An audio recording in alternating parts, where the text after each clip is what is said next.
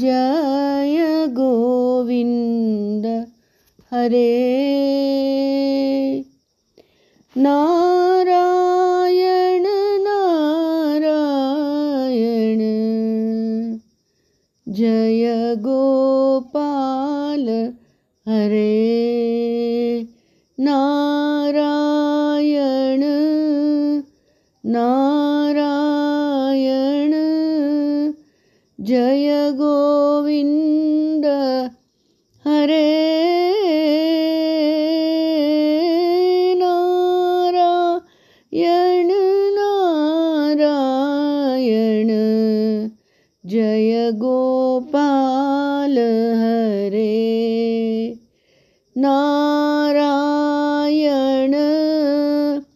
नारायण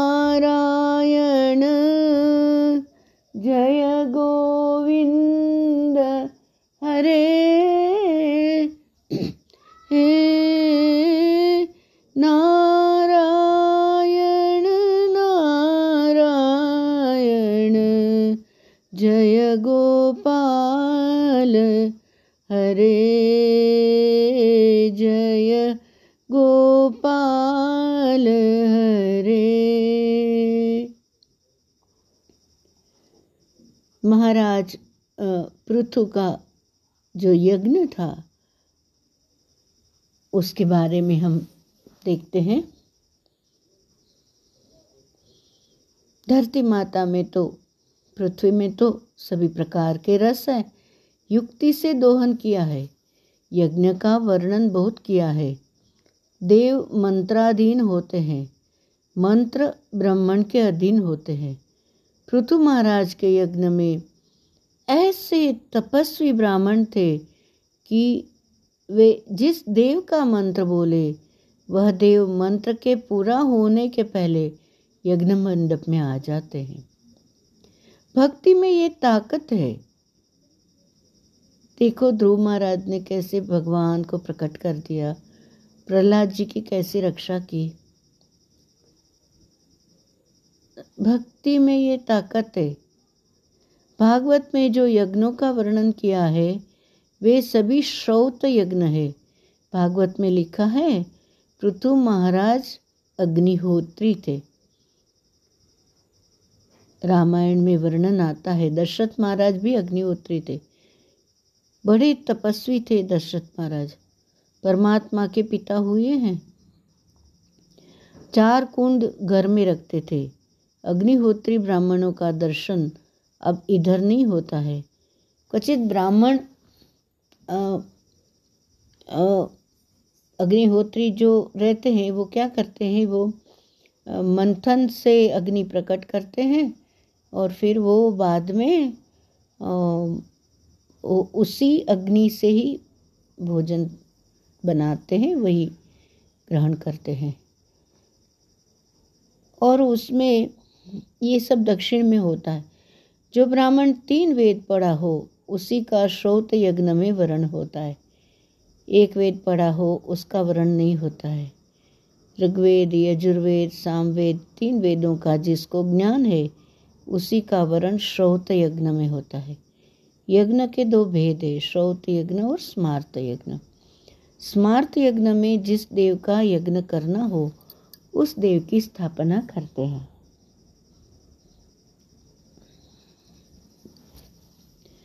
अग्नि में होम करते हैं। विष्णु का यज्ञ करना हो तो लक्ष्मी नारायण की स्थापना करते हैं। पुरुष सूक्त से विष्णु सहस्त्र नाम के मंत्रों से अग्नि में पायस का होम करते हैं। श्रौत यज्ञ में किसी भी देव की स्थापना नहीं होती है, केवल अग्नि स्थापना ही होती है। श्रौत यज्ञ अब केवल दक्षिण भारत में ही होते हैं। श्रौत यज्ञ के दर्शन में बहुत आनंद आता है। चावल का आटा बनाते हैं यज्ञ मंडप में ही बनाते चा, उसी का हलवा बनाते बनाना पड़ता है, उसको पुरोडाश कहते पुरोडाश। जितने देवों का होम करना है, उतने मिट्टी के बर्तन अलग अलग रखते हैं। एक देव को आहुति देने के बाद जो बाकी रख, रहता है, वह अवशिष्ट, उच्छिष्ट के समान माना जाता है। इसलिए जितने देवों के निमित्त होम करना है उतने मिट्टी के बर्तन अलग अलग रखते हैं। प्रत्येक में पुरोडाश रखना पड़ता है। ऋग्वेद के मंत्रों से देवताओं का आह्वान किया जाता है। अध्वर्यु आज्ञा करते हैं। अब बोल, विष्णु भगवान को बुलाओ। विष्णवे ब्रूही। ऋग्वेद के मंत्रों से आह्वान होता है। आह्वान का मंत्र बोलने वाला ब्राह्मण बलवान होना चाहिए, जितेंद्रिय होना चाहिए। आवाहन का मंत्र उदात्त स्वर में ही बोलना पड़ता है। मंत्र पूरा न हो, तब तक मध्य में विराम करना नहीं। मंत्र पूरा होने से प्रथम मध्य में थोड़ा भी विराम करे तो ब्राह्मण को मार पड़ती है। यजमान को मार पड़ती है। अध्वर्युम च यजमानम च अन्यात। वेद का अधिकार सभी को दिया नहीं है। सभी के घर में वेद मंत्र बोलना नहीं चाहिए। ब्राह्मण सभी के यहाँ वेद मंत्र बोलने लगे। तभी से ब्रह्म तेज का नाश हो गया। सभी को वेद का अधिकार नहीं दिया है। ऋग्वेद के मंत्रों से ब्राह्मण जब देवों का आवाहन करते हैं, तब ऐसा आभास होता है कि जैसे आकाश मार्ग से देव यज्ञ मंडप में आ रहे हैं। देवों के आने के बाद उद्गाता नाम का ब्राह्मण सामवेद के मंत्रों से उनकी स्तुति करता है। सामवेद गान प्रधान है। देवों को मधुर गायन प्रिय है। अग्निद्र नाम का एक ब्राह्मण होता है। वह यज्ञ मंडप के द्वार में हाथ में तलवार लेकर खड़ा रहता है। रक्षोघ्न मंत्रों का जाप करता है। अध्वर्यु उससे पूछते हैं, सावधान तो तू है ना? बाहर कोई राक्षस तो आया नहीं है। न हम अग्नि में होम करें कि नहीं? अध्वर्यु उसकी आज्ञा मानते हैं। आश्रावय। वह अग्निद्र ब्राह्मण वहाँ से उत्तर देता है। अस्तु श्रौषट हाथ में तलवार लेकर के खड़ा रहता है। मैं सावधान हूँ, बराबर मंत्रों का जप कर रहा हूँ। इस समय कोई राक्षस आया नहीं है। आप शांति से यजुर्वेद के मंत्र बोल करके अग्नि में होम करो। यजुर्भि यजंती, साम भी स्तुवंती। ऋग्वेद के मंत्रों से वाहन सामवेद के मंत्रों से स्तुति और यजुर्वेद के मंत्रों से अग्नि में होम किया जाता है। क्या? ऋग्वेद के मंत्रों से आवाहन किया जाता है। और सामगान जो गाते हैं, सामवेद के मंत्र बोलते हैं उससे स्तुति की जाती है। और यजुर्वेद के मंत्रों से अग्नि में होम किया जाता है। ऋग्वेद, यजुर्वेद और सामवेद, तीन वेद जब एक होते हैं, तब एक देव को आहुति दी जाती है। ये सब यज्ञ कलयुग में करना बड़ा ही कठिन है। घर में यज्ञ करो। आपके घर में किसी को महारोग होगा ही नहीं। अग्नि में आहुति देनी चाहिए। हरे राम, हरे कृष्ण मंत्र बोल करके भी अग्नि में आहुति दी जा सकती है। जिस घर में रसोई होती है, उस घर में अनेक जीव मरते हैं। अग्नि में आहुति देने से हिंसा का पाप दूर होता है। पंच सूना दोष परिहारार्थम आत्म संस्कारार्थम अन्न संस्काराय घर में पवित्रता से रसोई करो। भगवान को भोग लगाओ। अग्नि में अग्नि में आहुति दो। फिर वह अन्न अमृत हो जाएगा। अन्न को अमृत बनाओ। फिर भोजन करो। भागवत में विश्वास रख करके छः महीना करके तो देखो। छः महीना पवित्र अन्न पेट में जाए तो बुद्धि सुधरने लगती है। बाज़ार का खाना छोड़ दो। बाज़ार का अन्न बड़ा अशुद्ध होता है। इधर उधर बाहर घूमने जाते हैं, फिर बाहर का खाना खाते हैं और वो जो भाव से खाना बनाए, वही सब राग द्वेष का भाव अपने भीतर हमने खाया। तो हम लोग के सिर पर गुरु है तो गुरु, हम लोग गंगा जल के बराबर हो जाते, गंगा जी के जैसे हो जाते तो उनका जो गुस्सा है, जो खाना बनाते बनाते उनको वो क्रोध है, द्वेष है, वो सब अपने में जाता है और वो दो तीन दिन तक रहता है, वो सब ऐसी फट फट फट फट, फटा के फूटते हैं और या तो उदास होते हैं या दुखी होते हैं। बाज़ार का अन्न क्यों अशुद्ध होता है? क्योंकि हरिनाम लेके बनाया गया नहीं है और वो इधर उधर घूमने जाते हैं, फिर वही खाते हैं और दिमाग पड़ता है। बाज़ार के वस्तु पर अनेक की दृष्टि पड़ती है। दृष्टि दोष आता है।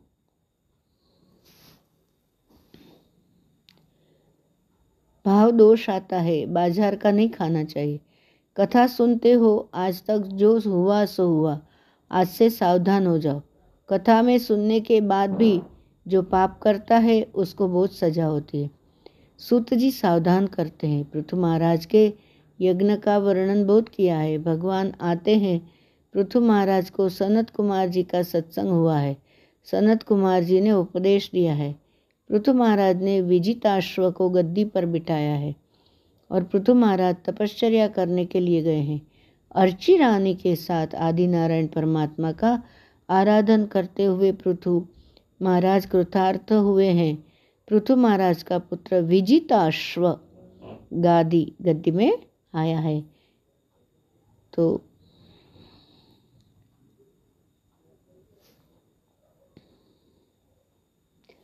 पृथु महाराज और अर्ची रानी। और पृथु महाराज का पुत्र विजिताश्व इस प्रकार। विजिताश्वोदिराजासित पृथुपुत्र पृथुश्रवा यवियोभ्यो ददात् काष्ठा भ्रातृभ्यो भ्रातृवत्सल। इस प्रकार ये विजिताश्व गादी पे आता है ध्रुव जी महाराज के वंश में। आगे आती है प्रचेताओं की कथा।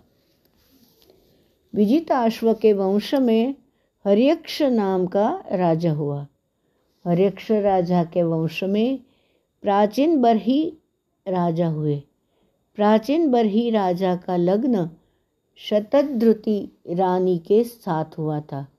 उनके यहाँ जो दस बालक हुए, उनका नाम प्रचेता हुआ। दस प्रचेताओं को प्राचीन बरही राजा ने आज्ञा दी, तपश्चर्या करो। माने विजिताश्व जो पृथु महाराज और अर्ची रानी का बेटा था उसके वंश में हरियक्ष नाम का राजा हुआ। विजिताश्व के वंश में। और हर हरियक्ष राजा के वंश में प्राचीन बरही राजा हुए। प्राचीन बरही राजा का लग्न शतद्रुति रानी के साथ हुआ। प्राचीन बरही राजा शतद्रुति रानी। उनके यहाँ जो दस बालक हुए हैं, उनका नाम प्रचेता हुआ। किसका दस बालक? प्राचीन बरही राजा और शतद्रुति रानी। पृथुराजा के सुपुत्र विजिताश्व के वंश में, हरियक्ष राजा हुआ और हरियक्ष राजा के वंश में ये प्राचीन बरही और शतद्रुति हुए उनके यहाँ के जो दस बालक, उनके प्राचीन भरी राजा और शतद्रुति रानी के जो दस बच्चे दस बालक हुए, उनको प्रचेता बोलते हैं। और वो प्रचेताओं को जो प्राचीन भरी राजा थे, उन्होंने कहा कि तपश्चर्या करो। अब तब क्यों करना है भाई? तो तब करने से शक्ति बढ़ती है। जो बलवान है, वह सब कुछ कर सकता है।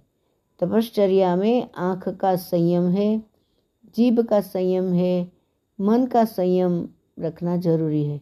शक्ति का संग्रह करो, आप बहुत सुखी हो जाओगे। साधारण मानव अज्ञानवश शक्ति के विनाश में सुख की कल्पना करता है। शक्ति का विनाश ही महान दुख है। शक्ति का संग्रह ही महान सुख है। आपकी आँख में बहुत शक्ति है। आँख की शक्ति का विनाश मत करो। इंद्रिय शक्ति का विनाश ही पाप है। तपश्चर्या में एक एक इंद्रिय का संयम रखना पड़ता है। बलवान बनो। जो बलवान है, वह सब कुछ कर सकता है। जिसने शक्ति का विनाश किया है, जो दुर्बल है वह तो ऐसी इच्छा रखता है कि लोग मेरी भक्ति करें। जिसने शक्ति का बहुत विनाश किया है, जो अति दुर्बल है, वह पृथ्वी को भी भार जैसा लगता है। प्राचीन बरी राजा ने अपने दस पुत्रों को आज्ञा दी कि शक्ति का संग्रह करो, तप करो, बलवान बनो, तपस्वी बनो। दस प्रचेता कच्छ प्रांत में नारायण सरोवर के तट पर आए। शुद्ध भाव से जो भगवान के लिए घर छोड़ता है उसको शंकर भगवान दर्शन देते हैं। शिव सद जगत गुरु है। श्रीमद् भागवत में शिव जी का बार बार जगत गुरु के प्रकार वर्णन आता है। नारायण सरोवर की यात्रा जिन वैष्णवों ने की है, उनको खबर है, नारायण सरोवर में कोटेश्वर महादेव है। प्रचेताओं के लिए भगवान शंकर वहाँ प्रकट हुए हैं। नारायण सरोवर के किनारे प्रचेता बैठे बैठे विचार कर रहे हैं। क्या करे? तो क्या करे? ऐसे प्रचेता सोच विचार कर रहे हैं। तो घन घन घन घंटा की नाद कान में आ, आती है। तो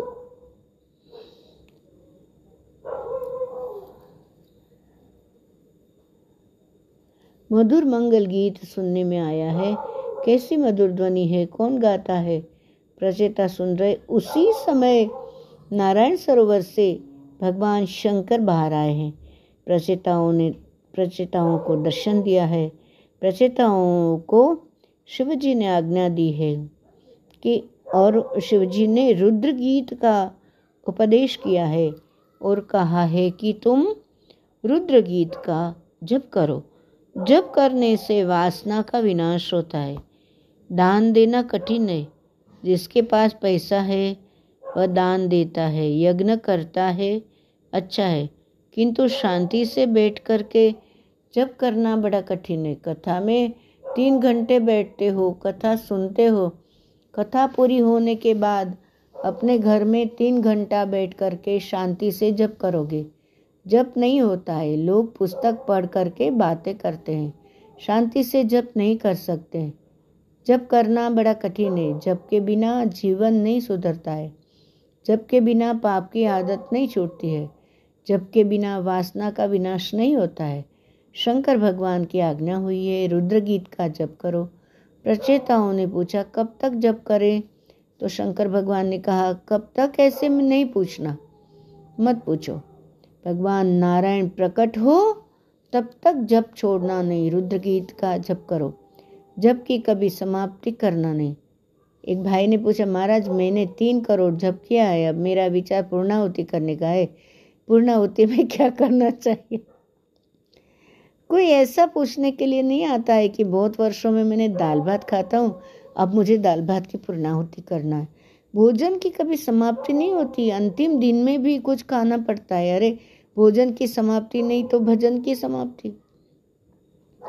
जबकि समाप्ति कैसे होगी? जबकि समाप्ति कभी भी करना नहीं चाहिए। भागवत में ऐसा वर्णन आता है कि भगवान शंकर की आज्ञा से प्रचेताओं ने दस हज़ार वर्ष तक धैर्य रख करके नारायण सरोवर में रुद्र गीत का जप किया। प्रचेत सोन्तरुदधो पितुरादेशकारिण जप यज्ञेन तपसा पुरंजनमतोषयन। प्रचेताओं के पिता प्राचीन बरही राजा को नारद जी ने अध्यात्म विद्या का उपदेश दिया है। तुमने अनेक यज्ञ किए। यज्ञ करने में तुम्हें शांति मिली नहीं है। तू परमात्मा को जानता नहीं है। तू आत्मस्वरूप को जानता नहीं है। यह जीव पुरंजन है। ईश्वर अभिज्ञात है। भगवान प्रत्येक काम में जीव को साथ देते हैं। वर्षा भगवान देते हैं। अन्न भगवान देते हैं। भगवान अपने स्वरूप को छिपाते हैं। खाया हुआ भगवान पचाते हैं। खाने के बाद जीव सो जाता है। भगवान जागते हैं। जीव का रक्षण करते हैं। भगवान सोते नहीं हैं। सर्वकाल ईश्वर जीव के साथ रहता, साथ में रहता है। जीव के मित्र ईश्वर है। कोई भी जीव आपका मित्र नहीं हो सकता। जीव आपको छोड़ करके जाने की इच्छा रखता है। भगवान किसी भी जीव को कभी छोड़ते नहीं हैं। भगवान सर्वकाल जीव के साथ में ही रहते हैं। इसलिए ईश्वर ही जीव का मित्र है। आप जिसको मित्र मानते हो, वह आपको छोड़ करके जाता है। आपके साथ रहने को तैयार नहीं है। माँ का अपने पुत्र में प्रेम तो बहुत होता है, किंतु पुत्र थोड़ा बड़ा हो जाए तो माँ ऐसी इच्छा रखती है कि घंटा दो घंटा मुझसे दूर हो जाए। सर्वकाल पुत्र माँ के साथ रहे। वह माँ को अच्छा लगता नहीं है। माँ का पुत्र में प्रेम तो है, किंतु प्रेम होने पर भी माँ पुत्र को छोड़ करके चली जाती है। माँ पुत्र से अलग रहने की इच्छा रखती है। पति पत्नी में प्रेम होता है। प्रेम होने पर भी पति पत्नी चौबीस घंटे साथ में नहीं रह सकते। चौबीस घंटे साथ में रहे तो अच्छा लगता भी नहीं है। कितनी माताएँ पति से कहती है, बाहर जाओ, पति दिन भर में घर में बैठा रहे या उनको अच्छा नहीं लगता है? चौबीस घंटा। डोंगरे जी महाराज, क्या क्या बोलते? जीव के साथ ईश्वरी रहते हैं। कोई जीव जीव के साथ नहीं रह सकता है। परमात्मा ही जीव के मित्र है। आसित पुरंजनो नाम राजा राजन बृहत्सभा तस्या विज्ञात नाम आसित, सखा विज्ञात चेष्टित। जीव दूसरे जन्म की तैयारी इसी जन्म में करता है। वासना से ही जन्म होता है। स्त्री में वासना रह जाए तो पुरुष मरने के बाद दूसरे जन्म में स्त्री होता है। यह शरीर बदलता है, स्त्री पुरुष हो जाता है। प्राचीन भरी राजा को नारद जी ने पुरंजन की सुंदर कथा सुनाई है। नारद जी मिले प्राचीन भरी राजा को, नारद जी ने पुरंजन की सुंदर कथा सुनाई। अनेक बार तू राजा हुआ है, अनेक बार तू रानी भी हुआ है। संसार सुख में तुझे घृणा नहीं आती है। संसार का सुख तो पशु पक्षी भी भोगते हैं। तू परमात्मा का अंश है। नारद जी ने स्वरूप का भान कराया है। प्राचीन भरी राजा आदि नारायण परमात्मा का आराधन करते हुए कृतार्थ हुए। प्रचेताओं को भगवान का दर्शन हुआ है। प्रचेतागण भगवान की स्तुति करते। नमो नमः क्लेश विनाशनाय। निरूपितो दार गुणाह्वयाय मनोवचो वेगपुरोजवाय, सर्वाक्षमार्गे रग ताध्वने नमः। प्रचेताओं को भगवान ने आज्ञा दी है, अब घर में जाकर के लग्न करो। प्रचेताओं ने कहा है, अब लग्न करने की इच्छा नहीं है, संन्यास लेने की इच्छा है। तो भगवान उसे समझाते कि लग्न किए बिना संन्यास ग्रहण करोगे तो कदाचित मन में वासना जागृत होगी। तब बहुत पतन होगा। लग्न करना पुण्य है। सावधान होकर के लग्न करो। एक दो बालक होने के बाद संन्यास ले लो। प्रचेताओं ने कहा, है गृहस्थ का जीवन ही ऐसा है। गृहस्थ गाफिल हो जाता है। सावधान रहना बड़ा कठिन है। गृहस्थाश्रम में ममता होती है। ममता ज्ञान को ढकती है। ज्ञान ढक जाता है। कितने लोग गीता जी का रोज पाठ करते हैं समत्वम योग उच्चते समबुद्धिर विशिष्यते। अरे, जगत में तो संभाव रखना बड़ा कठिन है। अपने घर में भी संभव नहीं है। कई लोग अपने बच्चे को बड़ा पेड़ा देते हैं और भतीजा आए तो उसको छोटा पेड़ा दे देते हैं। ये भतीजा है, ये मेरा बेटा है। बोलो, जहाँ ममता है, वहाँ समता रहती नहीं। पाप होता है, ग्रस्त का जीवन ही ऐसा है। भगवान ने कहा, आप जो कहते हो वह बराबर है। किंतु लग्न करने के बाद 24 घंटे में जो चार घंटे, पाँच घंटे का समय मेरे लिए रखता है, उसको मैं पाप करने के, करने से रोक देता हूँ। प्रचेताओं ने, प्रचेताओं के निमित्त से सभी गृहस्थों को भगवान ने यह उपदेश दिया है कि मद्वार्ता यातयामान नाम न बंधाय गृहा मता चौबीस घंटे में ज़्यादा नहीं तो चार पाँच घंटे का समय भगवान के लिए रखो। भगवान आपकी संपत्ति नहीं मांगते हैं, आपसे समय मांगते हैं। मेरे लिए कितना समय रखा है? प्रातः काल में घंटा दो घंटा भक्ति करो, मध्यान्ह काल में भक्ति करो, रात्रि में एक घंटा भक्ति करने की ज़रूरत है। चौबीस घंटे में ज़्यादा नहीं तो चार पाँच घंटे जो भक्ति करेगा, भगवान कहते हैं, उसको पाप करने से मैं रोकूँगा। भगवान जिसको पाप करने से रोकते हैं उसी का पाप छूटता है, जीव पुण्य कर सकता है, पाप नहीं छोड़ सकता। पुण्य करना कठिन नहीं है, पाप छोड़ना कठिन है। पाप तो भगवान छोड़ाए, तभी छूटता है। पाप करने की इच्छा नहीं होती है, तभी भी पाप तो हो जाता है।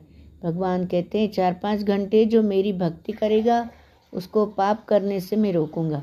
सभी गृहस्थों को भगवान ने यह उपदेश दिया है। प्रचेता भगवान की आज्ञा मान करके घर में गए हैं। मारिशा नाम की कन्या से लग्न किया है। उनके यहाँ जो पुत्र हुआ, उसका नाम था दक्ष प्रजापति। दक्ष प्रजापति को सब देखकर प्रचेता फिर से नारायण सरोवर पर आए हैं। वहाँ उन्हें नारद जी का सत्संग हुआ है। नारद जी ने कहा है, जगत को प्रसन्न करना अशक्य है। जो परमात्मा को प्रसन्न करता है, वही जगत को प्रसन्न कर सकता है। पेड़ के मूल में जल देने से पेड़ प्रसन्न हो जाता है। पेड़ के एक एक पत्ते के ऊपर पानी देने की ज़रूरत नहीं पड़ती है। पेड़ के मूल में जल दो। संसार वृक्ष के मूल परमात्मा है। परमात्मा को जो प्रसन्न करता है, वह जगत को प्रसन्न करता है। यथा तरोर्मूल निषेचनेन तृप्यन्ति तत् प्राणोपहाराच्च यथेन्द्रियाणां तथैव सर्वार्हणमच्युतेज्य प्रचेता आदि नारायण भगवान का आराधन करते हुए, कृतार्थ हुए हैं। मैत्रेय ऋषि ने कहा है विदुर जी आपने पूछा था कि प्रचेता कौन है? सो कथा समयाना, समय अनुसार मैंने सुनाई। अब आपको क्या सुनना है? विदुर जी ने कहा, आपने बहुत सुंदर बोध दिया है। जो सुना है उसका मैं मनन करूँगा। अब कथा सुनना नहीं है। आपने जो बोध दिया है, उसका मनन करना है। श्रवण मनन से सफल, श्रवण जो है, वो मनन से सफल होता है। घर में जाने के बाद कथा के एक एक सिद्धांत को याद करो। मैंने क्या सुना आज? कथा का एक एक सिद्धांत याद करो। कथा यहाँ से घर में ले जा लोग कथा से उठते हैं, तब जो कुछ सुना है, सब भागवत को अर्पण करके जैसे थे, वैसे ही घर में चले जाते हैं। कथा यहाँ से ले जाओ। कथा से लेने, कथा में लेने के लिए जाना है। कथा में देने के लिए जाना नहीं। मुझे क्या मिला? आज मेरे लिए कथा में क्या आया? तो विदुर जी ने कहा कि अब कथा सुनने की इच्छा नहीं है। आपने जो बोध दिया है, उसका मैं स्मरण करूँगा। मैं मनन करूँगा। श्रवण मनन से ही सफल होता है। श्रवण हमेशा कैसे सफल होता है? मनन से। इस प्रकार श्रीमद् भागवत जी के अंदर आज माघ संक्रांति है।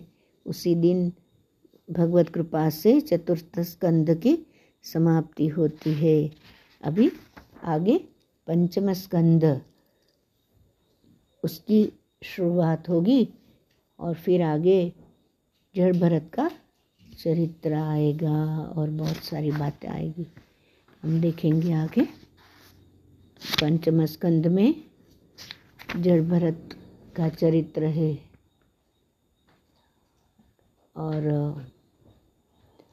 वो समझाया गया है कि अंतमति सोगति जो अंत में जो जैसे विचार होता है, ऐसे ही गति होती है।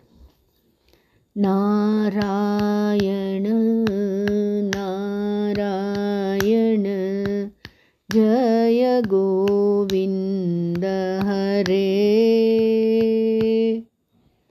नारायण नारायण जय गोपाल हरे। नारायण नारायण जय गोविन्द हरे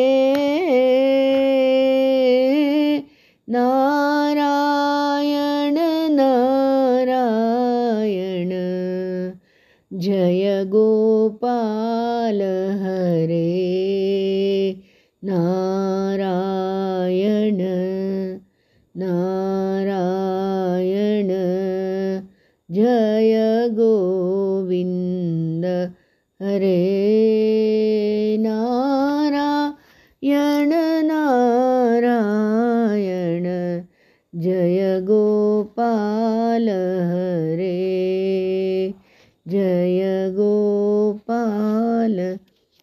हरे जय गोपाल हरे। हरये नमः। हरये नमः। हरये नमः। श्री कृष्ण कन्हैया लाल की जय। श्री गिरिराज धरण की जय। श्री गोवर्धन नाथ की जय। श्री अम्बे मात की जय। सदगुरु भगवान की जय। ओ नमः पार्वती पतये।